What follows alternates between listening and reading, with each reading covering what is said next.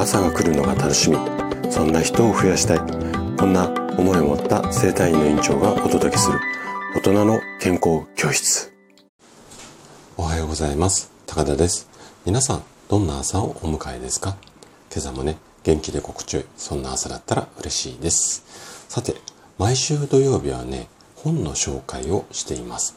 今日ご紹介したい本が地味だけどほっとする食べ方。こんなタイトルの本になります。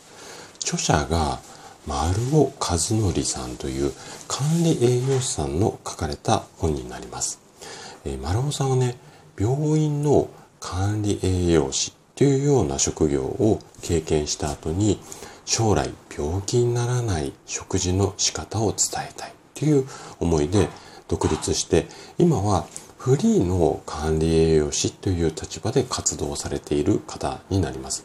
で、えっと、今回ね、ご紹介するような本の執筆だったりだとか、あとはセミナー、まあ講演ですよね、とかをしたり、あとはね、YouTube、構 YouTube、最近はどうかな？私も以前は見てて、最近もちょっとあまりチェックしてないんですが、YouTube で活動していたり、あとはね、オンラインサロンなんか、こう、幅広く、こう、食の大切さっていうのを伝えてる、そんな方ですよね。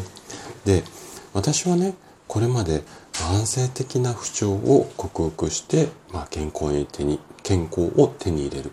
そんな情報を毎日のようにね、これまでこう数多く発信してきました。で、特に食事については、まあ、このラジオでもそうですし、私の整体院の患者さんにもよくアドバイスをしています。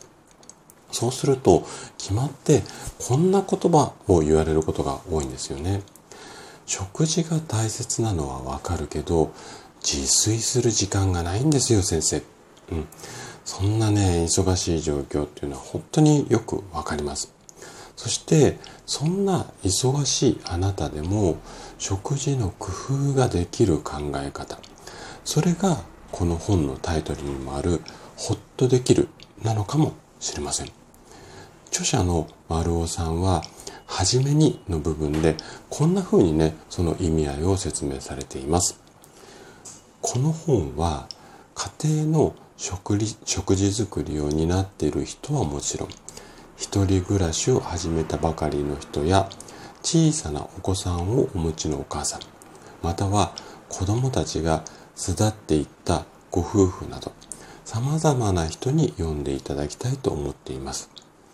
ほっとできる食事をするメリットは健康や美容などにいいということはもちろんですが長く続けられ自分と家庭の体を守ることになります。うん、自分と家庭の体を守ることになります。今、台所から見直していけば、これからの人生は素晴らしいものに変わります。早速今日から始めてみましょう。どうでしょう？この本ちょっとこのフレーズ聞くと興味湧いてきませんかね？はい。で、具体的にどんなことが書かれているのか？これをね、ちょっとね、目次の部分を紹介させていただこうというふうに思います。